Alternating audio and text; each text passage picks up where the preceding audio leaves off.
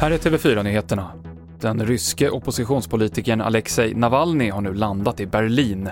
Den Putin-kritiske Navalny misstänks ha blivit förgiftad tidigare i veckan och har flugits med ambulansflyg från ett sjukhus i Sibirien till Tyskland där han ska få specialistvård. Så det första blir ju att ge honom vård, att se till att han klarar sig. Och det andra blir ju då att försöka ta reda på exakt vad som har hänt. Kan man hitta spår av gift i hans blod? Och det blir ju då förstås det alla väntar på att få reda på. Det sa Jonas Källgren, TV4s utsända i Tyskland. I Värmland fortsätter jägare och polis att söka efter den björn som blev skadeskjuten under björnjaktens första dag igår.